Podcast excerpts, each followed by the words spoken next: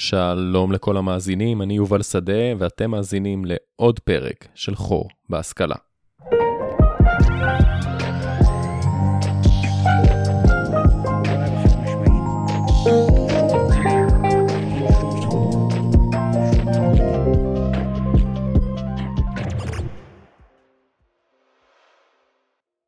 היי, כיף שאתם כאן. אני רוצה להגיד עכשיו לכל המאזינים והמאזינות שאם אתם מאזינים לפרק הזה מבלי להאזין לפרק הקודם, אז חבל, כי זה פרק המשך.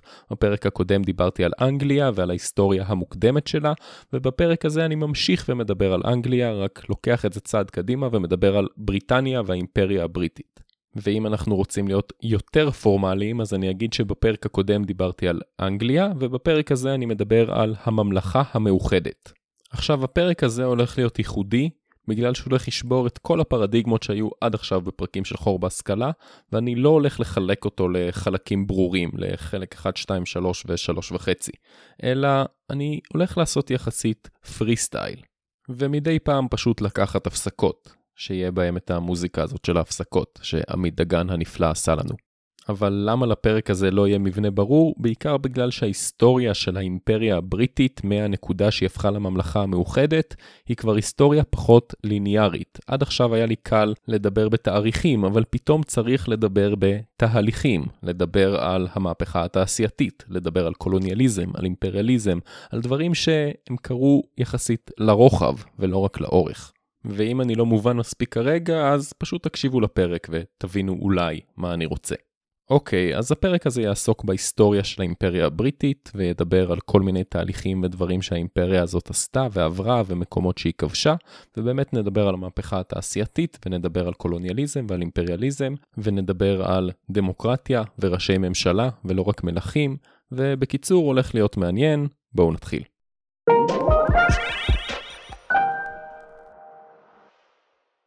הרצף ההיסטורי של הפרק הקודם מסתיים בנקודת זמן באנגליה הפכה למונרכיה חוקתית, אבל 18 שנה לאחר מכן ב-1707 אנגליה הפסיקה להיות ממלכה עצמאית והיא נהייתה חלק מאיחוד, חלק מהממלכה המאוחדת, יחד עם סקוטלנד. מי שעוד לקחה חלק באיחוד הייתה ממלכת וולס, שהאמת סופחה לאנגליה כבר קודם, אבל לא התייחסתי לזה כי זה לא היה אירוע היסטורי כל כך חשוב, זאת לא הייתה ממלכה עצמאית יותר מדי גם קודם. על פניו מדובר באירוע קצת מוזר, כי במהלך כל המאה ה-17, אנגליה וסקוטלנד חלקו את אותו מלך, היה להם את אותו שלטון. אז מה בעצם השתנה כאן? אם יש לנו שתי מדינות שיש להם את אותו מלך, זאת לא אותה מדינה? אז אני רוצה להזכיר לכם שחוץ ממלך, יש עוד גוף שהוא מאוד חזק כבר, גם בממלכת אנגליה וגם בממלכת סקוטלנד, והגוף הזה הוא הפרלמנט. ובשנים 1706 ו-1707 שני הפרלמנטים של אנגליה ושל סקוטלנד הצביעו בעד הפיכת המדינה למדינה אחת, לממלכה המאוחדת. וב-1707 האיחוד הזה באמת נכנס לתוקף ונולדה לנו מדינה חדשה באירופה שהיא הממלכה המאוחדת. אבל לא נולדה רק מדינה, כי זאת נחשבת גם לנקודת הציון של הולדת האימפריה הבריטית הראשונה. רגע, מה זאת אומרת הראשונה? היו שתיים? כן, וגם לשם נגיע. במקביל לכך שאנגליה וסקוטלנד הפכו לממלכה אחת ולאימפריה הבריטית, אז הצבאות שלהם, הצבאות הבריטים כבר היו עמוק בתוך מלחמה. והמלחמה הזאת הייתה סוג של מלחמה עולמית. למה רק סוג של? כי זאת הייתה מלחמה רק בין כוחות אירופיים, אבל התנהלה כבר בכל העולם. כי באותה תקופה האירופאים התחילו לשגר את המושבות שלהם לכל רחבי העולם ובעיקר לאמריקה, אמריקה הצפונית ואמריקה הדרומית. ואגב, לא אמרתי, אבל המלחמה הזאת קראו מלחמת הירושה הספרדית, וזאת הייתה בעצם סוג של מלחמת אזרחים ספרדית, שכל שאר הכוחות האירופאים לקחו בצד. מצד אחד היו הצרפתים, שניסו פחות או יותר להשתלט על בית המלוכה הספרדי, ומהצד השני היו שאר הכוחות האירופאים, פרוסיה שהייתה הכוח הדומיננטי באימפריה הרומית הקדושה, שתהפוך בהמשך לאוסטריה וגרמניה, וגם בריטניה הייתה שם, וגם פורטוגל ועוד כל מיני כוחות שמאוד חששו מההתעצמות הצרפתית. ובזמן שכל המדינות שציינתי נלחמו אחת עם השנייה בתוך אירופה, הבריטים שמרו על ריחוק אופייני ונלחמו עם הצרפתים בעיקר בים, עם הצי שלהם ובמושבות בצפון אמריקה. לא ניכנס לכל הפרטים של המלחמה הזאת, אבל נגיד שבשנת 1713 היא הסתיימה בהסכם שנקרא הסכם אוטרכט, על שם העיר ההולנדית אוטרכט. ובזמן שכל הכוחות האירופאים ליקקו את הפצעים שלהם מהמלחמה, הבריטים יצאו עם ידם על העליונה, כי הם לא השתתפו באותה עצימות. ובסופו של דבר, אחרי הסכם אוטרכט, בריטניה נשארה בתור הגוף המוביל ביותר בכל מה שקשור לצי ושליטה בימים, וגם שליטה במסחר. ובמהלך המאה ה-18, בריטניה החלה לבנות את אותה אימפריה בריטית ראשונה. אימפריה שהתבססה בעיקר על המושבות בצפון אמריקה. על איזה מושבות אני מדבר? אני מדבר על המושבות שנמצאות בחוף המזרחי של צפון אמריקה, מושבות שכללו ערים כמו ניו יורק, בוסטון, פילדלפיה, ערים שנמצאות היום בארצות הברית, וחלקן הוקמו על ידי מהגרים בריטים, ואחרות נכבשו על ידי הבריטים ממדינות אחרות, כמו ניו אמסטרדם שהייתה מושבה הולנדית שהבריטים כבשו ושינו לה את השם לניו יורק. נחזור רגע למלחמות, אז 40 שנה לאחר הסכם אוטרכט פרצה עוד מלחמה, מלחמת 7 השנים, מלחמה בין בריטניה לצרפת, שהסיבה העיקרית שלה הייתה שהצרפתים והבריטים היו נלחמים מדי פעם בתקופה הזאת, הם היו שתי האימפריות המובילות, והרבה מהמהלכים של המלחמה התרחשו באמת בקולוניות של שתי המעצמות הללו, באמריקה, גם בקריבים וגם בצפון אמריקה, ובסוף המלחמה בריטניה כבשה את כל קנדה, מהצרפתים. אני רגע אסייג שזה לא כל השטח של קנדה המודרנית, אלא מה שאנחנו קוראים לו היום קנדה הצרפתית, קוויבק, בעצם החלק המערבי יותר של קנדה. To make a long story short, מה שקרה פה זה שהבריטים השתלטו על רוב הקולוניות בצפון אמריקה, היה להם את כל החוף המזרחי וגם את קנדה. והשליטה האבסולוטית של הבריטים בצפון אמריקה היא האימפריה הבריטית הראשונה. ומתי האימפריה הבריטית הראשונה הזאת קרסה? עם מלחמת העצמאות האמריקאית, בעצם כש-13 המושבות שהיו חלק מהאימפריה הבריטית מרדו, והפכו להיות ארצות הברית. אבל פה קצת רצנו קדימה, ונראה לי שזה הזמן לשים איזשהו ברקס ולדבר על קולוניאליזם.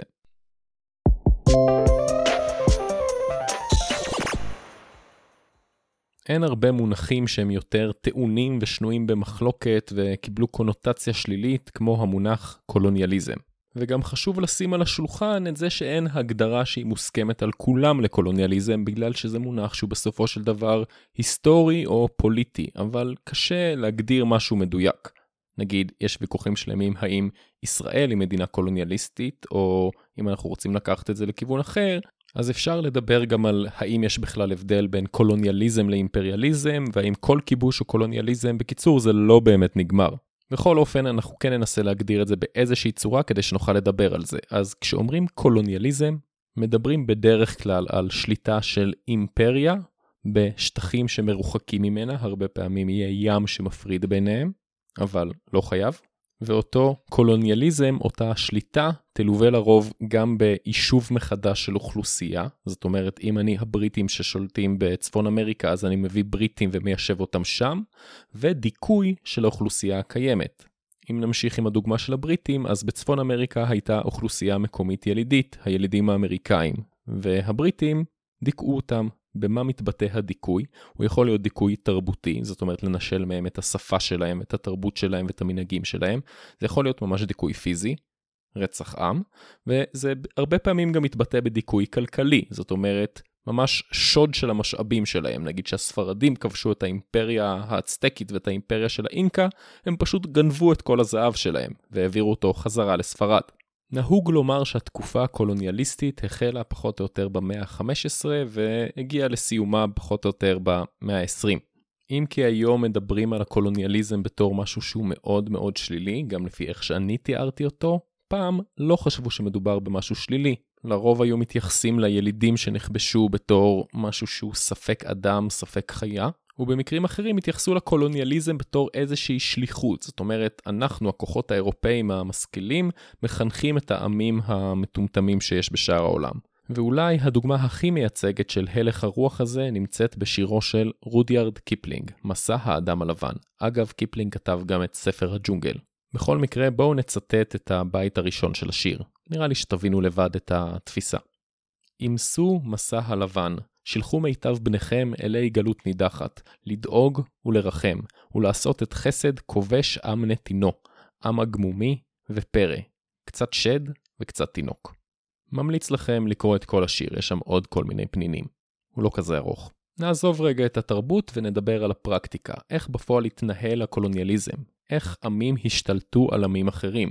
אז בכל מדינה ובכל קולוניה זה נראה קצת אחרת. הספרדים לצורך העניין ממש כבשו את האימפריות של האינקה והאצטקים, בזזו אותם, רצחו הרבה מהאוכלוסייה המקומית וניצרו את שאר האוכלוסייה.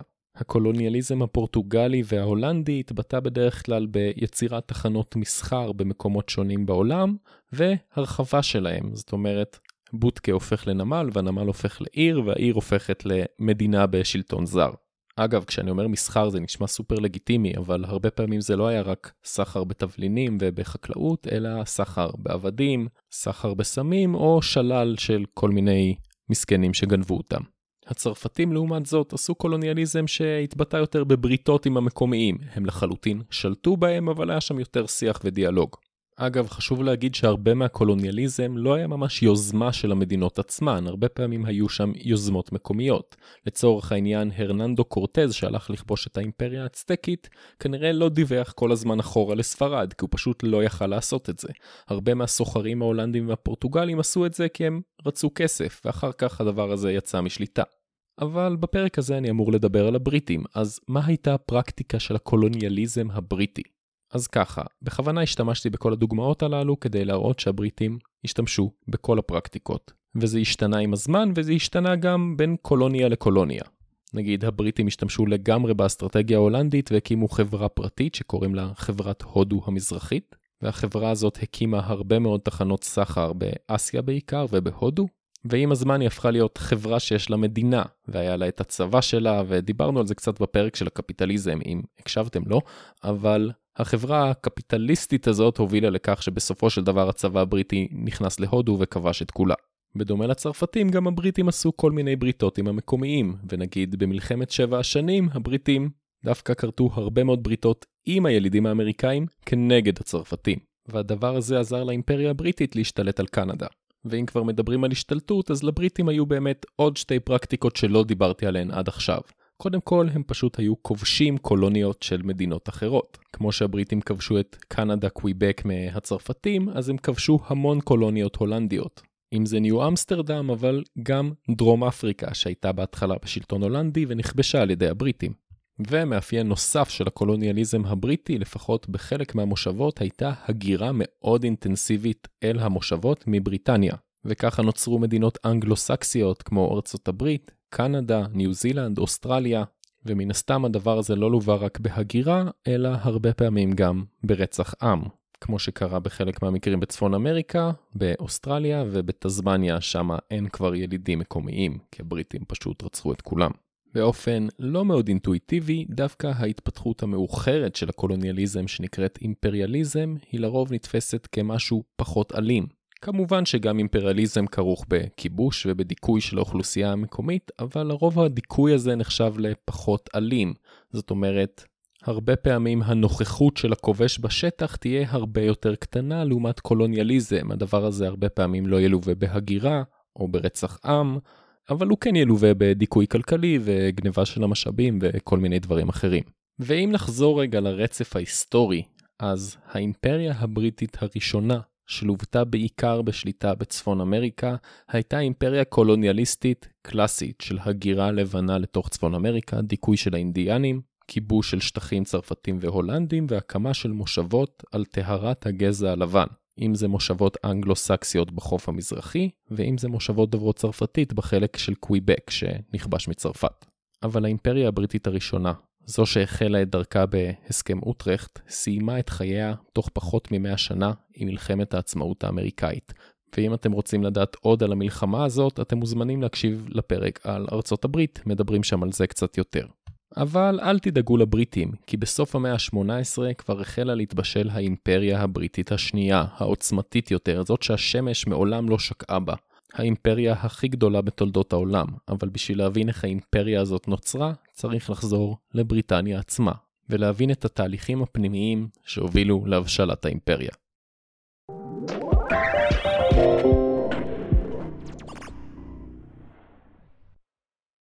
חזרנו שוב לבריטניה של המאה ה-18, אותה בריטניה שהתאחדה לא מזמן, וזאת ששולחת את החיילים והמתיישבים שלה לרחבי העולם, ובעיקר לצפון אמריקה בשלב הזה. חוץ מהעיסוק האימפריאלי במלחמות ובקולוניאליזם ובכל מה שקשור לממשקים עם העולם החיצון, גם פנימה בבריטניה קרו הרבה מאוד דברים מעניינים באותה תקופה. קודם כל עלתה לשלטון שושלת מלוכה אחרת, שושלת הנובר, שהמקורות שלה היו גרמנים ולא צרפתים או סקוטים כמו הרבה מהשושלות הקודמות. הדבר הזה הוביל לכך שבהתחלה לפחות המלכים הראשונים של השושלת בכלל לא ידעו אנגלית, וזה גרם להרבה מאוד חיכוכים בינם לבין האזרחים, האצולה והפרלמנט, אבל אחרי איזה מלך או שניים כל הדברים הסתדרו והם הפכו להיות בריטים לכל דבר. אבל בואו נגיד את האמת, החלפה של שושלות מלוכה זה לא הדבר הכי מעניין שקרה בבריטניה באותה תקופה. זוכרים שדיברנו על הרנסנס האנגלי? אז בתקופה הזאת אנחנו מקבלים סוג של רנסנס שני, אבל אנחנו קוראים לו אחרת, אנחנו קוראים לו תקופת הנאורות הבריטית. ובתוך אותה נאורות בריטית יש לנו גם את הפלג של הנאורות הסקוטית שבלט במיוחד. אותה תקופת נאורות לא הגיעה משום מקום והתבססה באמת על אותו רנסנס אנגלי שדיברנו עליו, ועל אנשים כמו פרנסיס בייקון שציטטתי אותו בסוף הפרק הקודם. רק שבניגוד לאותו רנסנס אנגלי, במקרה הזה אנחנו מדברים על התפתחות מאוד גדולה במדע ובפילוסופיה ופחות בענייני אומנות כאלה ואחרים. אחד מהמייצגים הבולטים של אותה תקופה הוא אייזיק ניוטון שהמציא את הפיזיקה המודרנית ואת האינפי ועוד כל מיני דברים נחמדים. עוד הוגים אנגלים שעבדו באותה תקופה היו אדמונד ברק השמרן וג'ון לוק שהיה ממבשרי הליברליזם והדמוקרטיה. וכמו שאמרתי קודם, המייצגים הבולטים של אותה תקופת נאורות היו דווקא הסקוטים. אנשי נאורות סקוטית בולטים כוללים את אדם סמית, ממציא הכלכלה והקפיטליזם המודרני, ודייויד יום, אחד הפילוסופים היותר מעניינים שיצא לי להכיר, הבן אדם שהצליח לשבור פחות או יותר את כל הפילוסופיה שהייתה לפניו, והוא השאיר אחריו הרס כל כך גדול שרק עמנואל קאנט הצליח לתקן אותו איזה 50 שנה אחר כך. אבל מה זה בעצם משנה? מה זה משנה שהיו שם את כל ההוגים והפילוסופים והפיזיקאים והמתמטיקאים באותה תקופה? אז מצד אחד הדבר הזה קידם את אנגליה מאוד ברמה הפילוסופית-אזרחית, זאת אומרת ברגע שיש לנו אנשים כמו ג'ון לוק שמדברים על זכויות, אז המסרים האלה מחלחלים ומשפיעים בסופו של דבר, אבל בוא ניקח את זה לכיוון אחר לגמרי. כי כשיש לנו אנשים כמו אדם סמית וניוטון, אז נוצר לנו בסיס שלא היה לנו קיים קודם, כי גם אנחנו מתחילים לחשוב על דברים בצורה כלכלית, וגם אנחנו מתחילים לחשוב ברצינות על דברים בצורה מדעית. ושני הדברים הללו יהפכו להיות המנועים המרכזיים של האימפריה הבריטית. מצד אחד חשיבה כלכלית קפיטליסטית שמקודמת על ידי אנשים באמת כמו אדם סמית, דייויד ריקרדו, תומאס מלטוס, כל מיני אנשים שלקחו את החשיבה הזאת ויישמו אותה על מדיניות האימפריה הבריטית, חלקם אפילו היו חברי פרלמנט. לדוגמה, דייויד ריקרדו היה מההוגים הראשונים שהתעסקו ביתרון יחסי ובסחר בינלאומי, והמחשבות התיאורטיות הללו הובילו לכך שבריטניה החלה ליישם אותן בפועל, ובמקום הכלכלה הקולוניאליסטית המטומטמת שהייתה לפני שפשוט כללה ביזה של משאבים והבאתם חזרה לארץ המוצא, נוצר מצב של סחר בינלאומי. בקובה היו מגדלים סוכר והיו מוכרים את זה לבריטניה, ובבריטניה היו מייצרים נגיד טקסטיל. ואם כבר הזכרתי את הטקסטיל, אז מדובר באחד המייצגים המובהקים ביותר של המהפכה השנייה שהתחוללה, זו שהתבססה על ההתפתחות המדעית באותה תקופה, ואני מדבר כמובן על המהפכה התעשייתית. המהפכה התעשייתית החלה במאה ה-18 באנגליה, ורוב ההמצאות שהובילו לפרוץ המהפכה באמת הומצאו בבריטניה. אבל עכשיו נעשה רגע הפסקה, כי מה כל כך מיוחד במהפכה התעשייתית? בסוף מדובר ברצף של המצאות טכנולוגיות והתקדמות מדעית, נכון? זה הרי משהו שקרה במהלך כל ההיסטוריה, תמיד הייתה התפתחות טכנולוגית, למעט אולי כמה מאות שנים בימי הביניים, אבל מה הביג דיל? נגיד כשאני מדבר על קפיטליזם או על דמוקרטיה, אנחנו ממש רואים איזשהו שינוי סוויץ' מחשבתי, אבל במהפכה התעשייתית אנחנו פשוט רואים עוד מאותו דבר, רק בקצב קצת יותר גבוה. מה העניין פה? אז ככה, הבעיה בפודקאסטים זה שאני לא יכול להראות לכם גרפים, ואני מאוד אוהב להראות גרפים בחלק מהמקרים, ולכן אני אבקש מכם עכשיו לדמיין גרף. הגרף שאני רוצה שתדמיינו הוא התמ"ג לנפש, התוצר לנפש באנגליה ב-2000 השנים האחרונות. ועכשיו נדבר מספרים. היסטוריונים כלכליים אומרים שהתמ"ג לפני משהו כמו 2000 שנה של תושב אנגליה עמד על בערך $600 לנפש. בתחילת המאה ה-18, 1700 שנה לאחר מכן, התמ"ג הזה עמד על בערך $1,000. זאת אומרת שזה אפילו לא הכפיל את עצמו. אבל בערך באמצע המאה ה-18 משהו קרה, והמשהו הזה הוא כמובן המהפכה התעשייתית, ומאותה נקודה הגידול הפך להיות אקספוננציאלי. ואם ב-1800 שנה הייתה לנו פחות או יותר הכפלה של התמ"ג, ב-200 השנים האחרונות אנחנו מדברים על הכפלה פי 30.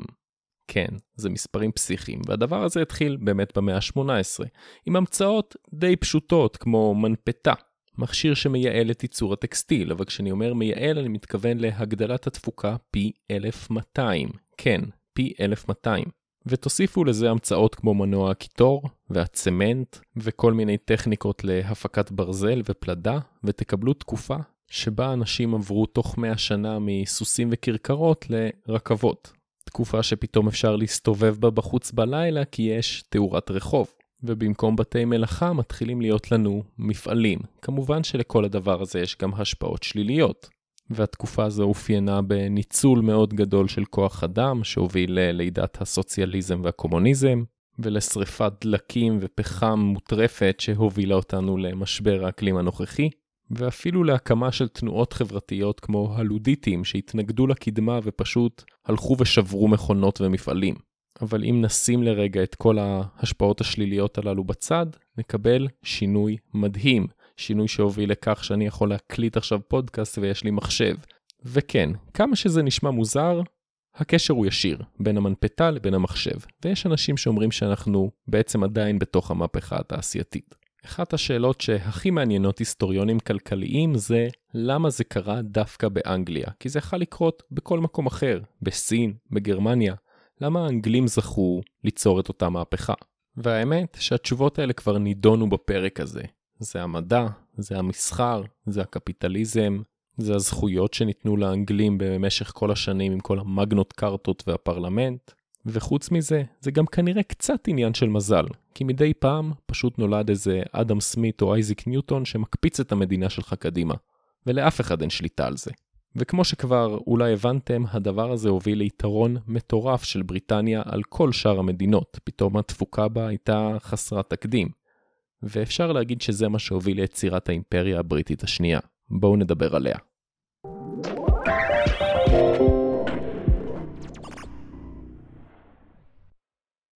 האימפריה הבריטית הראשונה סיימה את דרכה עם הכרזת העצמאות של ארצות הברית. אבל גם אחרי אותה הכרזה, לבריטניה היו כל מיני קולוניות אחרות ברחבי העולם. קודם כל, קנדה נשארה בשליטה בריטית, וחוץ מזה לבריטים היו עוד כל מיני מושבות באמריקה, היה להם את ג'מייקה, והיה להם את בליז, ועוד איזה מושבה בדרום אמריקה, ועוד כמה איים בקריבים, אבל בסוף, אחרי שארצות הברית כבר הכריזה על עצמאות, הבריטים החליטו שהם מסתכלים לכיוונים אחרים. והכיוונים האחרים היו בשלב הראשון, אפריקה והודו. עכשיו לבריטים כבר הייתה נוכחות במקומות הללו, אבל הם לא השתלטו על שטחים נרחבים. היו להם בעיקר כל מיני מאחזים באזור החוף של הודו ובחוף האפריקאי. המאחזים הללו היו ספק קולוניות, ספק תחנות מסחר וספק בסיסים צבאיים. והם היו ממוקמים על החוף בעיקר בגלל שככה הם היו נגישים לצי הבריטי ולעוניות המסחר הבריטיות. ההשתלטות הבריטית על הודו הייתה הדרגתית. היא התחילה עם הפעילות של חברת הודו המזרחית הבריטית. שהייתה חברה בורסאית שעסקה במסחר, מסחר של דברים כמו אופיום וסוכר ותבלינים וכל מה שכיף בעיקרון. החברה הזאת, שכל הפרדה בינה לבין השלטון הבריטי היא לא ממש אפשרית, החלה להיכנס יותר ויותר לעניינים הפנימיים של הודו, שנשלטה אז על ידי האימפריה המוגולית, לא מונגולית, מוגולית. אין נון במילה הזאת. בכל אופן, הבריטים שמו לב שהאימפריה המוגולית מתחילה להתפורר, והם התחילו להיות יותר ויותר דומיננטיים בהודו. והם לא היו היחידים, כי גם הצרפתים היו שם וגם ההולנדים, וכולם ניסו לתפוס חלקים מהודו. אז איך חברה מסחרית משתלטת על תת היבשת ההודית, מקום ענקי? ובכן, אם שאלתם את עצמכם, אז התשובה היא צבא. הרבה מאוד צבא ואוניות וחיילים. זאת אומרת שלמרות שלכאורה זאת הייתה חברה מסחרית בורסאית, בפועל היא שימשה בתור הזרוע הארוכה של הממשל הבריטי בהודו. ואם היא הייתה צריכה צבא, היא הייתה מקבלת צבא. ועוד דבר שהבריטים עשו היה מינוי של שליטי בובה, זאת אומרת הם היו שולטים בעזרת השליטים המקומיים, הם היו משחדים אותם או מאיימים עליהם או כל מיני דברים בסגנון הזה. לקראת סוף המאה ה-18 הצטרפה יבשת נוספת לבנק המטרות הבריטי, והיבשת הזאת הייתה אוסטרליה. הבריטים גילו את אוסטרליה ואת אזור האוקיינוס השקט בגלל המסעות של ג'יימס קוק שנערכו באותה תקופה. וכמה עשורים לאחר מכן הבריטים כבר החלו ליישב את אוסטרליה באופן אקטיבי, קצת כמו שהם עשו באמריקה הצפונית, זאת אומרת לא על ידי כיבוש אלא על ידי הזרמה של בני אדם, בעיקר אסירים. אבל על זה כבר דיברתי בפרק על אוסטרליה, מוזמנים להקשיב לזה בפרק מספר 2 של חור בהשכלה. חוץ מאוסטרליה הבריטים גם שמו לב לניו זילנד באותה תקופה, אבל ההתיישבות הבריטית בניו זילנד לקחה קצת יותר זמן והגיעה לשיא שלה רק באמצע המאה ה-19. אז אם נסכם לרגע את תמונת המצב שהצגתי, בסוף המאה ה-18 ותחילת המאה ה-19 לבריטים כבר יש מושבות פחות או יותר בכל יבשת בעולם. אין להם שליטה עצומה בכל אחד מהמקומות הללו, אבל אפשר כבר עכשיו להגיד שהם האימפריה שבה השמש אף פעם לא שוקעת, כי בכל רגע נתון השמש זורחת איפשהו באימפריה הבריטית, כי היא פרוסה על כל הגלובוס. גם אם מדובר בפריסה יחסית מוגבלת ומצומצמת, עדיין זה תופס. אבל בסוף המאה ה-18 קרה אירוע נוסף, שהבריטים לא יכלו להתעלם ממנו. האירוע הזה היה המהפכה הצרפתית. לבריטים היו תגובות מעורבות לגבי מה שקורה באימפריה היריבה. מצד אחד, צרות בצרפת זה טוב לבריטים, אבל מצד שני היה חשש שהמהפכה הזאת תתפשט. מהר מאוד החשש הזה התממש, אבל לא כמו שהם ציפו, כי מי שעלה לשלטון בצרפת ישר אחרי המהפכה הצרפתית היה נפוליאון. ונפוליאון יצא למסע כיבושים באירופה. וכמו תמיד, הבריטים מצאו את עצמם בצד שנלחם נגד הצרפתים, וגם בצד שנלחם נגד המדינה התורנית שמנסה להשתלט על אירופה ועל העולם. איכשהו תמיד הבריטים מתנגדים לטיפוסים האלה. ב-1815, לאחר הרבה מאוד קרבות והרבה מאוד מלחמות, הבריטים מצאו את עצמם בצד המנצח. וכמו אחרי הסכם אוטרכט, בריטניה מצאה את עצמה בתור הגורם הדומיננטי והעוצמתי ביותר באירופה. וגם הפעם הדומיננטיות של בריטניה באירופה הקרינה על כל העולם, ובמהלך המלחמה היא כבשה עוד מושבות אירופאיות אחרות כמו דרום אפריקה, שהיא כבשה מההולנדים. אולי אתם זוכרים את זה משיעורי ההיסטוריה, אבל המהפכה הצרפתית הציתה לאחר מכן גל של מחאות לאומיות וליברליות ברחבי אירופה. עמים דרשו הגדרה עצמית ודמוקרטיה. הגל המהפכני דילג על הבריטים, בגלל שהם חוו את חלק מהמהפכות הללו כבר 100-200 שנה קודם, וגם בגלל שהשליט בזמן המלחמות הנפוליאוניות ואחריהן היה ג'ורג' הרביעי. ג'ורג' הרביעי היה מלך חלש, והוא נתן לשרים שלו לנהל את ענייני הממלכה בפועל. לא רק זה, אלא שג'ורג' הרביעי קיבע את הנוהג שיש ראש ממשלה, שהוא מנהל את העניינים, והוא יהיה תמיד הנציג של המפלגה הגדולה בפרלמנט. עד 1830 מי ששלטה בפרלמנט הבריטי הייתה המפלגה השמרנית. כן, אותה מפלגה השמרנית שקיימת גם היום בבריטניה, הטוריז. מפלגת האופוזיציה הדומיננטית הייתה מפלגת הוויגים הליברלית. ב-1830 הוויגים זכו סוף סוף ברוב בפרלמנט. הם מינו ראש ממשלה מטעמם והחלו לעשות רפורמות מקיפות בשלטון הבריטי. בין היתר הם הפכו את העבדות ללא חוקית בכל רחבי האימפריה הבריטית. הם אסרו על העסקת ילדים קטנים בתנאים של ניצול, והם אפשרו לעוד ועוד אנשים להצביע בבחירות לפרלמנט. עדיין לא לכולם, אבל עם הזמן זה ישתפר. בשנת 1837 עלתה דמות חדשה לבמת ההיסטוריה הבריטית, והדמות הזו הייתה המלכה ויקטוריה.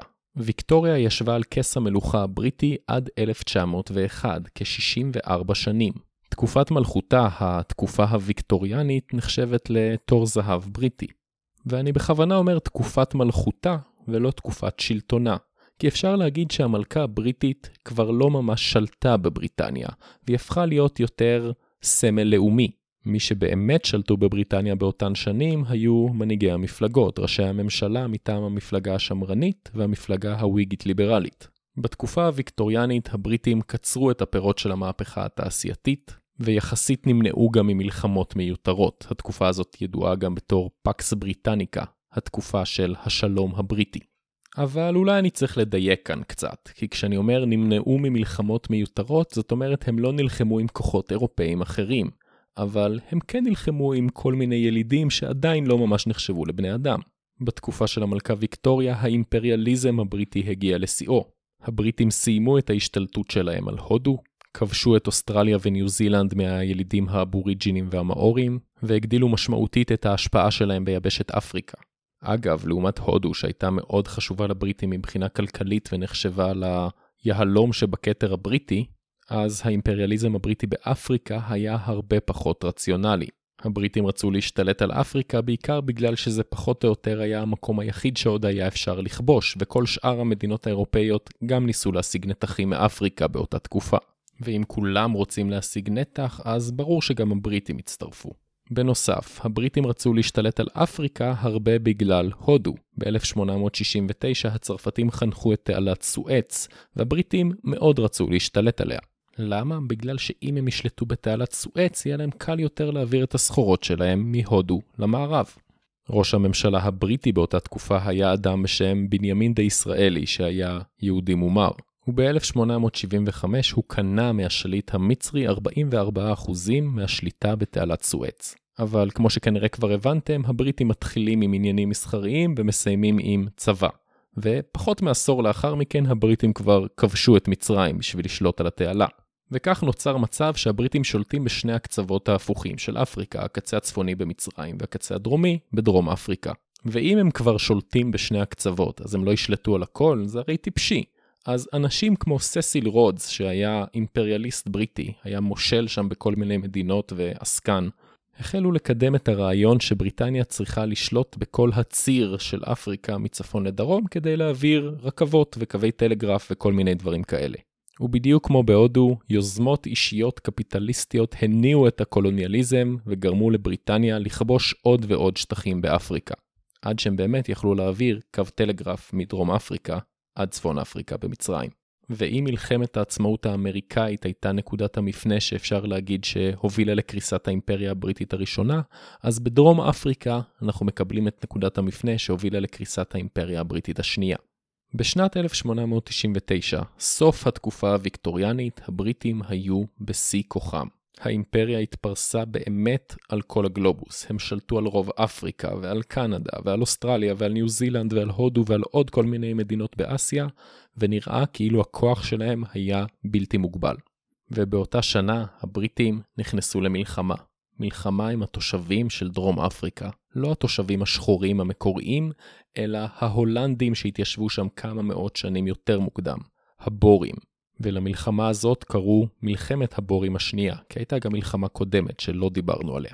בגלל הקוצר בזמן אני לא אכנס לכל המהלכים ולכל הסיבות של המלחמה הזאת. אבל אני אגיד שהבורים ההולנדים השתמשו במלחמת גרילה ובחיילי קומנדו נגד הצבא הבריטי המנומנם, שהגיב באכזריות לא אופיינית, לפחות לא אופיינית נגד לבנים. הבריטים השתמשו בטכניקות של אדמה חרוכה, הציתו שדות ואסמים, וגם הכניסו חלק מהבורים למחנות ריכוז. מלחמת הבורים השנייה נחשבת לאחת מהמלחמות האכזריות בהיסטוריה, ואחת המלחמות הראשונות שאפשר לכנות אותן מלחמות מודרניות. ברמת העיקרון הבריטים ניצחו במלחמה, אבל בגדול הם הפסידו, והפסידו המון. הממשלה הבריטית השקיעה משהו כמו 200 מיליארד פאונד במלחמה הזאת, במונחים של היום. ו-22,000 חיילים בריטים נהרגו במלחמה, פי 4 מכמות הבורים שנהרגו במלחמה. חיילים מפורסמים שהשתתפו במלחמת הבורים השנייה מהצד הבריטי כוללים את ווינסטון צ'רצ'יל, ארתור קונן דויל שכתב את שרלוק הולמס, ומהטמה גנדי, המנהיג הלאומי של הודו. מלחמת הבורים השנייה לא הובילה לפירוק האימפריה הבריטית. אבל המלחמה הזאת סימנה את גבולות הכוח של האימפריה. אימפריה שעד אז נראתה פחות או יותר כמו משהו בלתי מנוצח. בשנת 1901 המלכה ויקטוריה מתה, ו-13 שנה לאחר מכן בריטניה כבר נכנסה למלחמת העולם הראשונה, ובסוף המלחמה הזאת היא אולי עדיין הייתה האימפריה הכי גדולה מבחינה פיזית, אבל היא כבר לא הייתה האימפריה המובילה בעולם, ואת התואר הזה לקחה ארצות הברית. אגב, גם בסוף מלחמת העולם הראשונה בריטניה השיגה את השטחים האחרונים שהתווספו עוד לאימפריה שלה במסגרת הסכם סייקס-פיקו. אחד מהשטחים הללו היה המנדט הבריטי בפלסטינה, או המנדט הבריטי בארץ ישראל. אבל על זה כבר לא נדבר בפרק הזה, כי הפרק הזה עוסק באימפריה הבריטית. ואפשר להגיד שבסוף מלחמת העולם הראשונה כבר אין ממש אימפריה בריטית, אלא צל של מה שהיה פעם האימפריה הבריטית. ולפני שנעבור לחלק הבא, אני רוצה להתנצל על זה שלא הצלחתי באמת להקיף את כל ההיסטוריה של האימפריה הבריטית. בפרק הזה לא דיברתי על ההסתבכות הבריטית באפגניסטן, ולא דיברתי על היריבות בין בריטניה לרוסיה במאה ה-19, ולא דיברתי על מלחמות האופיום ומלחמות העולם, ועל הטענה שהאימפריה הבריטית באמת סיימה את תפקידה בכלל במבצע קדש של ישראל בשנת 56. אבל זה מה יש, ועם זה ננצח. ועכשיו בואו ניתן עוד כמה מילות סיכום על האימפריה הזאת ועל המורשת שלה.